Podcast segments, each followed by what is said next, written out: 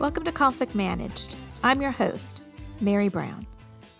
Today on Conflict Managed, Dr. Leslie LaChance, a poet and educator, shares her thoughts on the role of practicing the arts in business and everyday life, and how the participation in art can calm us, inducing self reflection and a greater capacity to listen and create.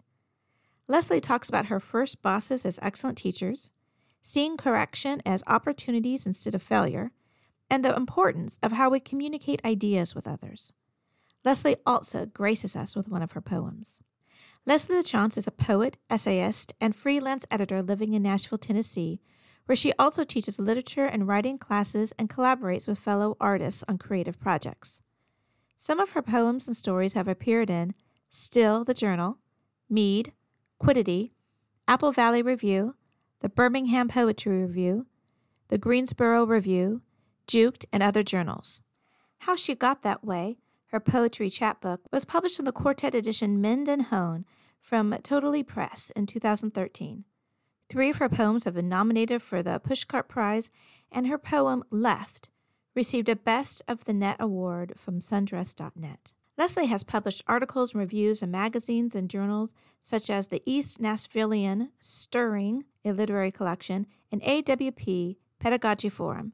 She blogs about health, illness, survivorship, and well being at Sojourn and Stardust. Leslie also edits articles for magazines and academic journals and assists both professional and aspiring writers in preparing manuscripts for publication.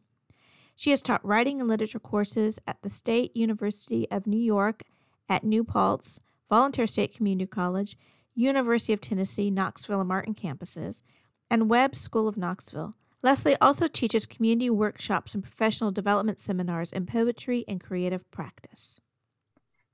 Good morning, Leslie, and welcome to Conflict Managed. Hi, Mary. It's good to be here. Thanks for having me. Oh, I'm so glad that you came on. I've been looking forward to our conversation. Yeah, likewise. So let's begin with you telling us about your work history, starting from the very beginning. Oh my gosh. Well, my earliest my earliest work were the things that most teenagers teenagers do, right? That that would have been, let's see, I would have worked as a babysitter and a server in a restaurant, and later in college, also bartender and um, worked in a library. Um, worked as a special ed uh, teacher's aide after college and also as a small town journalist on a small town paper. Um, went back to school and got a master's and while i was getting that master's in english i was taught how to teach composition. So i became a composition instructor um, and did that for all of my career pretty much afterwards um, and added different credentials along the way but worked uh, mostly as an english professor at several different institutions um, at, as a graduate assistant when i was getting my phd um, and just continued in, in that profession for my entire career with various freelance opportunities along the way for writing um, or teaching uh, creative writing workshops and things like that. When you think about your first job experiences, is there a particular one that stands out as being really informative? Yeah, absolutely. I think the first job I had writing professionally for a newspaper was a job that taught me so much, not just about how to be a better writer, um, and thankfully, I had very kind and supportive editors who were also good teachers. Um, but I learned lots about writing, but I also learned lots about how to interact with people because I was covering things like small town um, planning and zoning meetings and school board meetings and town council meetings and having to interview people like the town supervisor or the guy who ran the water plant. Um, and I got every once in a while I got to do a feature, you know, on an artist or a musician. Um, but but it was I found that the work of of of writing for a little small town newspaper was as much about the people as it was about the writing and i was kind of shy you know i was a little bit of an introvert and and a, and a poet, you know, like and so it it really pushed me. It really challenged me. Um, I would have to call people up, you know, like cold call them and say, "Hi, uh, I'm with the Huguenot Herald, and can I speak with you?" And you know, sort of like that. So, um, so I learned interpersonal skills in that as well. That's funny, Leslie. I've known you for quite some time, and I would have never um, described you as shy. That's not one of the ways I think about you. But so many of us, we start out and we're unsure and we don't know how to do something, which makes it even harder. So, how did you push past that and make that call and talk to that person, be in that awkward moment? How how did you do that? Um, I watched other people around me who did it well. Um, like my editors also wrote for the paper and i had there were other writers on staff and i just would watch them in action and um, thought they were quite brave. And so i i kind of just mimicked what what they did you know and and thought well you know nobody's going to do this for me. Um, i have to learn how to do this and to do to do this job to do the writing that i wanted to do right? To get to that and and um so i it, you know i just i learned i learned by watching and then i learned by doing. And i think that's also really important that you had a goal. Like if we don't have a goal something that we want more than the discomfort of the awkwardness yeah. of the i don't know what to do. Is this going to go okay? But if we have that goal you had this goal i want to be a writer that means i have to do this uncomfortable stuff maybe the stuff i don't like to do the stuff I like. Exactly. I find without having goals, because, you know, I talk about conflict all the time, and I've become more convinced that when people know where they want to go, what they want to accomplish, they can look at their conflict in a different light because they see it not as this all encompassing thing that takes up all the room in their life. They can maybe start forest for the trees, right? Put it in perspective to say, okay, I want to be here in five years. So now, how am I going to address the situation? Because I have a greater goal. Right. And also being able to, you know, to articulate those goals to yourself, right? But also to be able to share them in a way with others who can support you in that goal, who want to support you in that goal. And you have to you have to be able to identify those people. I mean, sometimes they just they stand out. Like like my editors and the publisher at the newspaper where I worked were were fabulous. I mean, they were absolutely there, you know, and they weren't. You know, you hear about the ty- tyrannical editors, you know, who make their writers feel this big. And my, thankfully, my editors were not were not that. They didn't make me feel stupid even when I did stupid things, you know, or wrote stupid things. You know, they were they were very gentle and kind in their um, they, they edited ruthlessly. Like I learned also from them not to fall in love with all my words, right? um, but they also made it possible for me to learn how to write better um, in that way.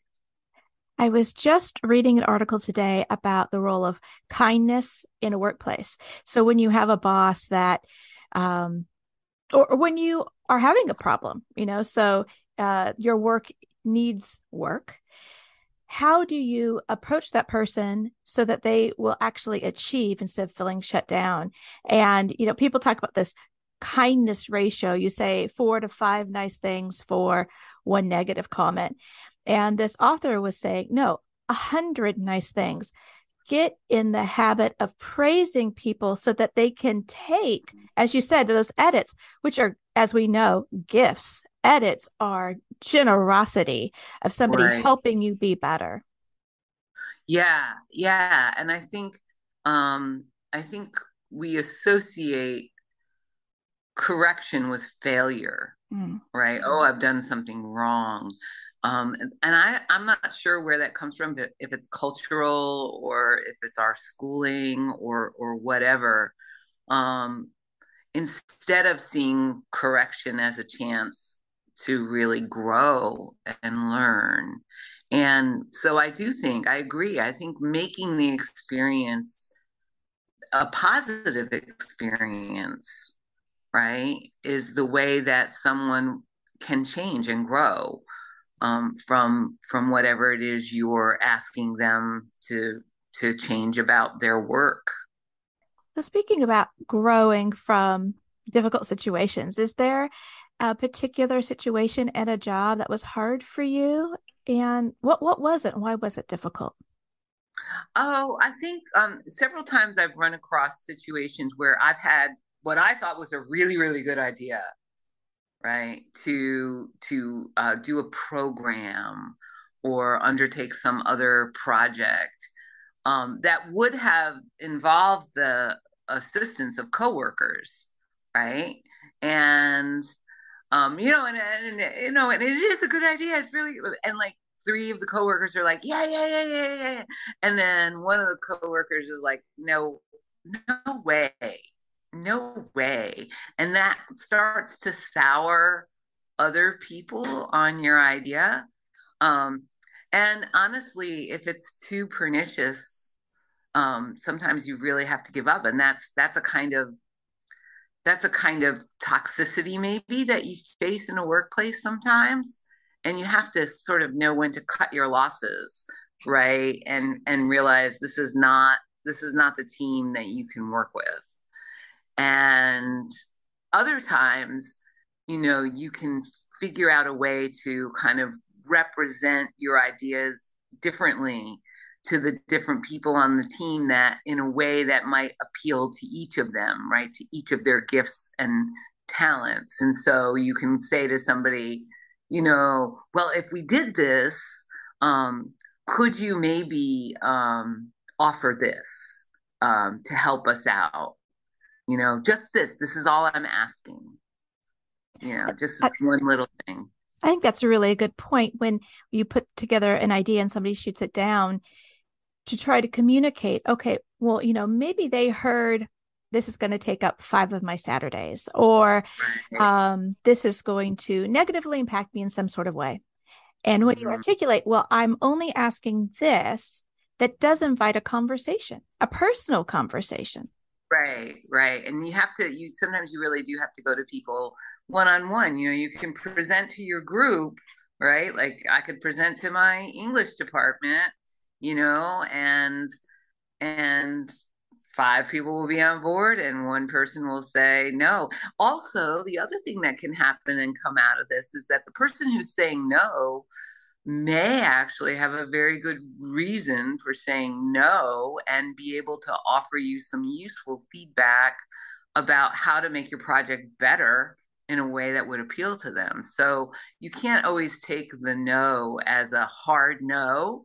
It's more like no because you're doing it wrong and i have a better idea right? And and they might.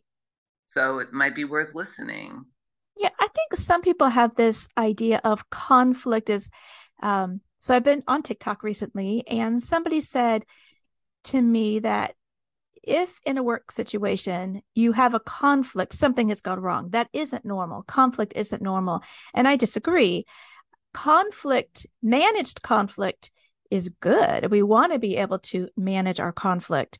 And we see yeah. different, it can be fruitful. So this person says no because they see something else. And I absolutely love those sorts of conditions because now we can ping pong back and forth. And maybe other people can be brought in, and the idea, the event, whatever it is that we're doing can be bigger, better, stronger, or mm-hmm. stronger because it's smaller and more precise.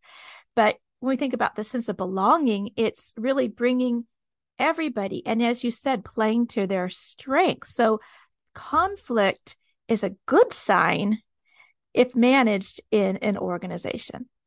Right, right. And I think always with an arc toward kindness, mm. right? But we're human, right? And so when somebody says no to my idea, I mean, my first stance is to be insulted. Right. Right? Yeah. Like, how dare you? I'm so smart and I'm so good at what I do. How can you not trust me? Right? And and also, especially if my idea is going to involve effort on other people's parts, right? Yeah. like if it's a project like so for instance organizing a conference you know i was founder of a of a young writers conference at um, my university and when i proposed the idea a lot of the faculty were really very very enthusiastic but there was one faculty member who had had a lot of experience running uh, another type of writing workshop and um, and she said she said I don't think you can do that without. I don't think you can do that. I think you need to contact the teachers you want to invite because it was to bring high schoolers to, to campus and get high school teachers on board, bringing them to campus for a one day event. And um, she said, you know, like you can't just make this happen. You need to talk to, you need to have a conversation with high school teachers first. And I'm not to participate unless you, you know, do that and and it's it's a bad idea it's a bad idea and so everybody in the department started nodding in agreement with her you know like yeah why don't you ask people first before you just offer this conference? Ask them if they want it. Like oh okay maybe I do need to do that. Of course they did. Like like for me it was a foregone conclusion. Like what high school teacher wouldn't want to take a field trip with their talented kids and bring them to a writers conference for one day at a university? Any high school teacher, English teacher who's doing their job would want to be able to do this with their students. You know, that was my thinking. And of course I was right, but I had to confirm I had to confirm it for my colleagues. And so I mm-hmm. did mm-hmm. you know? And it was you know it was an extra step but it was fine. It all mm-hmm. worked out. Yeah i think that's that's such a great example because as you're describing it i'm like yeah of course. And i've been part of this conference. It's been a wonderful conference well received in the community. It is still going on even though you're no longer at that institution. And um yeah i think it's a no-brainer as well. But that's but that's the thing. Given your own experience and what you know it makes incredible sense to you but maybe somebody else doesn't have that experience and when it's a step we can do to offer evidence um, and it and it's reasonable to do and it's not burdensome it's i think it is a kindness to the colleague say i i'm listening to you and mm-hmm. though i believe the evidence is going to merit out what i think i'm respecting yeah. you by doing this step exactly i was and she was a more senior colleague and she had been hired specifically to do a certain type of writing workshop. And so maybe i was stepping on her mm. toes a little bit because she hadn't thought of this idea. And you know and i thought oh this is just professional jealousy. But she actually had a good point. Mm-hmm. you know? Um yeah. And and so i think i think just recognizing that if you need if you need to take an extra step to create um, confidence in what you're doing, that's fine. Yeah. And I also, I, I love ideas. I'm a big idea person. And Me. I've spun it all out in my head and I think it's excellent. I think I've got these great ideas. And then when someone else doesn't see it, I'm like, what what is wrong with them? What is going on with them? And yeah. I, I, see How that I right that this role of self-reflection. I mean, self-reflection when we put an idea together that we're excited about and we present it to others and maybe it's not well received or received in the way that we want it's completely understandable to feel offended like well what about me? Don't you trust me and my expertise and you think i haven't thought about that? But you know so showing kindness to others when it's the first time they're entering your mind. Right. But then also right. thinking about when somebody presents an idea to you they're like oh exactly. my goodness i don't know about that. How do we how do we be kind um, but say what we what needs to be said right? There's that right. balance of treating people really well. Right. And you know and with this person it was a personality conflict as well. And you know she would often come off as being super critical and super negative. Um, and so that's how i read that response you know? Whereas if she had said i love this idea if she had even just started with that or i think this could be really good for our department but she didn't. Yeah. she's like mm, i don't think this is really going to work you know? Started off on a negative note you know? And um and so I I think um I think that like having that happen to me has made me more mindful of like jumping on somebody else's idea with a negative comment initially yeah. that could be completely thoughtless and reactive. Yeah. negative experiences i mean none of us want them but that's life. We're going to have negative experiences.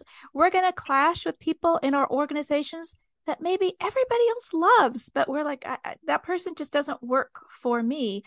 Uh, mm-hmm. and and that is a part of i think working well in an organization is accepting that fact you're not going right. to love everyone they're not going to love you that does not mean you can't work excellently with that person it's learning how to when somebody is from your perspective negative all the time uh-huh. how do i let that be about them and not about me. Right. Exactly. Exactly. And I think um I think we need to have so, sort of the courage of our convictions in that. Right? When when you have a negative coworker, um I'm against gossiping. I guess anybody would be against pretty much say against goss- out gossiping when you, you say it that way. Yeah, yeah. you know, running so, somebody else down. oh, it's so hard though, you know, like to not participate when it's really juicy, you know? Yeah. So how do we do that? If we want to treat people with kindness, I think that starts with our mind and then how we talk about them when they're not present. Um, mm-hmm. So how do we do that when we have people who are maybe high conflict in our organizations? Do you have any advice for how we work in our environment to not participate in that kind of malicious behavior?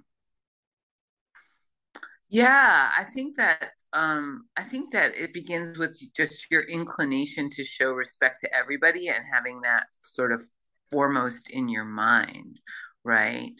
And that every part every person in the organization is just valuable in their humanity, you know, no matter what their role is in the organization, right? Just as human beings, these are these are people worthy of our of our respect and kindness, right? And so if you start from there and you start to hear some negative comments about that person, you know, I think I think you it, it's if it's specifically related to work or something like that, you can actually talk to colleagues about how to address those things. Like maybe you should talk to them about that problem. You know, like why don't you why don't you ask her uh, what's going on? Or you know, or if it seems really intractable and the person and you know the person is intractable you know you might say well maybe you need to talk to someone in hr about this issue you know? Um, and if it's completely like personal attacks and unproductive and doesn't belong in that space in that in that workspace it's it's it can be can be really hard to do it but i think standing up and saying you know, that's not what I came to work to hear today. And um and it, it and it and it hurts me to hear you talk about that person that way. Um and I'm sorry if you feel that way. Um and I, I and I don't necessarily have to defend the person, but I can talk about how their negativity affects me and make them aware that it's inappropriate. Yeah. I I also think that one thing that can help with the gossiping is, as you kind of said already, the redirecting and moving forward, right? Gossip wants to look at the past, right? Oh, yeah. And if someone keeps on bringing something in the past, you know, we can help them say, well, maybe this is something you need to address. But taking that, yeah, what can we do in the next meeting? Yeah. Mm. What do you think? What do you want to see happen? How can we bring that about? Right? Helping mm-hmm. that person move from playing those ruminations, those tapes in their mind towards forward looking of we want this organization to move forward. We all want to have fulfilling work lives. What are the kinds of behaviors we can put in place to have that kind of environment? Right. Or if you find that you can't work on a team with this person because of some personal you know issues then that's that's that's unfortunate right? But either you have to figure out a way to work around those right and be a grown up and you know do it or you need to not be on this team. You need to remove yourself mm-hmm. from the team you know? Yeah. Not not make the other person go because you're the one who has the problem working with that person. Hmm. A lot of our work a lot of our work life right we spend a lot of our best time at work with these other people um, and we aren't angels and we do make mistakes and we do have bad days and for our listeners who don't know one of the things that leslie does is she's a poet and, you know, poets I've always found very fascinating. And I know you're a big proponent of the arts.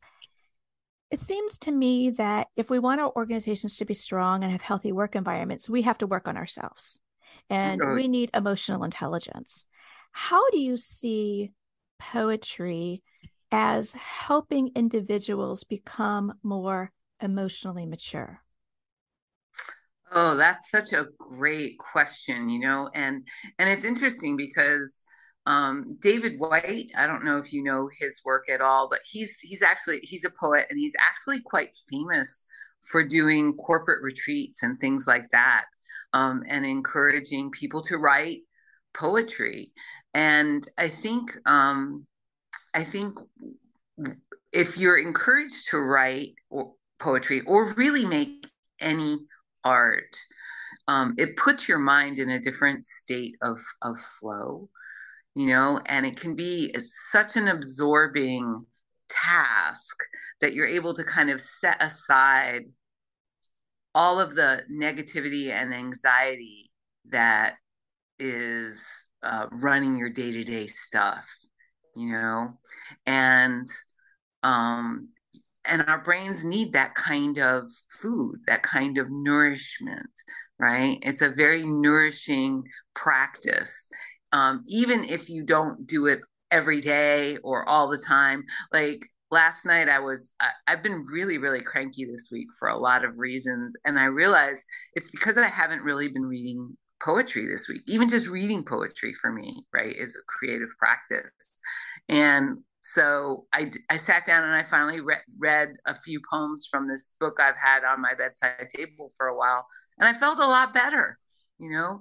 Um, so I think um, I think it has that kind of calming calming aspect, right? But I also think you can't um, you can't make art without paying attention to what's inside of you and also um, acknowledging the importance of what's outside of you. You have to, like, to write a poem, you have to listen, right? You have to listen to an inner voice, but you also have to listen to the city street noises or the birds or your coworker tapping away on their computer. Um, you, you know, all of those things feed your poem you know, and you have to listen to what other poets say in their poems. And you have to listen to what's in the newspaper, you know, read that, listen to what that's saying to you inside. Um, so I think that listening practice um, and that that self-reflection helps helps people grow listeners this is why everybody needs a friend who is a poet because Leslie is amazing. I love that. I mean, I was just thinking, what if, and maybe I will try this tomorrow. I have a book of poetry at home that somebody gifted me. And what if I took every hour, I took a poetry break and read a poem? Like, what would that do for my mental space? What would that do for my um my creativity and my uh, productivity? Yeah, and you know, take a haiku break and write a haiku about what's outside your window, and I guarantee you that grant you're working on, it'll start coming together in the afternoon. You know. yes. Um, I mean, I just I think we need. I think art makes us think in another way that we're not. That's not a businessy way. You know. To and it you know it doesn't have uh, a calendar to keep so to speak whereas you know we do we do right? And so it breaks us out of calendar mode and appointment mode and um, makes us be more present with the world and with ourselves. You know listening is the crux the core of dealing with conflict. And it is it is start starts with listening with you what specifically is going on why is this a problem? What expectations have or haven't been met? You know all of this sort of um, knowing yourself all of this listening internally. And once you've done that now you're listening to the other person because we we spin narratives about the other person's motives what's going on with them. But we usually get that wrong. Um, and it's taking a break because once we've been listened to and we don't have that chaotic stuff going on inside and we've mm-hmm. quieted down and we've narrowed it and we can see it we are now in a space that we can genuinely listen to somebody else so that we can for understanding for progress. Yeah. yeah. Yeah and i also think um, engaging in a creative practice because it nourishes your heart your brain your body um, because it's such a nourishing thing to do, um, you come back to your other work uh, refreshed or get a creative idea that you that you might not have had if you hadn't engaged in that practice. So like I've been sort of trying to write this poem. It's kind of been brewing in the back of my mind, and I fiddled with it yesterday. I got some words on the page, but it, it wasn't it wasn't flying and I, I, it, it wasn't working. And so I read some poems last night before I went to bed, just because I, I just felt like I needed to do that. I was like, how long has it been since I've read poems? It's been at least a week since I've really read poems. And so I read I read a selection um, from a poet I admire, and in fact, she is now our poet laureate of the United States, Ada Limon. And I read some of her poems, and then I went to sleep. And I woke up and there and I came to my computer this morning and there was my poem that my raggedy poem that I wasn't happy with. And it just it started going. You know, and so I credit Ada Limon with that. Would you have any poems that you could share with us that are yours? Um, I do. Um, let me see. Uh, let me let me jump into my um, into my drive and I'll find one that's kind of I'll try to find one that's kind of fun. Um, I've got some some newer ones that I've written in the past year. Oh, I have one that's not properly a poem, but um, I so I found this meme online um, by the Raccoon Society, which is like a creative arts society and it's and and this meme was called a pep talk generator. And i used to have something like this for shakespeare for teaching shakespeare. It's three when i taught shakespeare i had this thing that was a curse generator and it was three columns of shakespearean curse curses like blunder gaseous fool fool or something like that. And you could you could mix and match the three words and create a curse a shakespearean style you know you blundered belly you know i don't know whatever you wanted to say shakespearean and and uh, going across it. Well then i found this pep talk generator it does the same thing where you take three or as many words as you want from different columns, and then you craft a sentence around them. So this is based on that pep talk generator, and the poem is called A Little Pep Talk. Um, and so some of the phrases are from the pep talk generator, and, and then a lot of them are mine. so, um, Ace, your soul is made of diamonds, and that's just science like how the wind shapes itself to love you in broad daylight as you are. As you are, human, know this your breath is holy smoke. Sweet thing, your brain has serious game, and your heart that's always breaking shimmers kintsukuroi in gold repair. And um, so I use it um, for folks who might not know the Japanese word kintsukuroi, which is the practice of mending broken pottery with with gold. Um, that is to make beautiful. It more beautiful. Yeah. that is beautiful, Leslie. Thank you for sharing that poem with us. I'm I'm glad you liked it. It's fun. It's one of my one of my new favorites. I love it. That is just beautiful. I'm gonna, if it's okay with you, can I print that out on the show notes so people can read it? Sure, absolutely. I'll okay. send you a copy. Wonderful. That's great. Well, as we end our time today, that would be lovely to end on, but I do love asking this last question. Okay. when you think about the future of work, and we want to have um, places where people are not only respected, but that they're they're allowed to be brilliant, right? So we want to make these conditions for people to uh, to be brilliant. What do you think needs to happen or what kind of conditions can be put in place to help people achieve and, and be their brilliant selves oh that's so oh man that that would be like a utopia right a workplace utopia um i think it start i think it starts with each individual having access to um, education and to opportunity mm-hmm. right i think it starts I think it starts in our schools, honestly, Mary, um, and and having you know young people get exposed to all kinds of of work opportunities and internships. Um, maybe remaking you know the the high school experience to be more engaged with workplace experiences, so that young people have a better idea of, of the possibilities for themselves and also making sure they have the education they need to achieve those possibilities.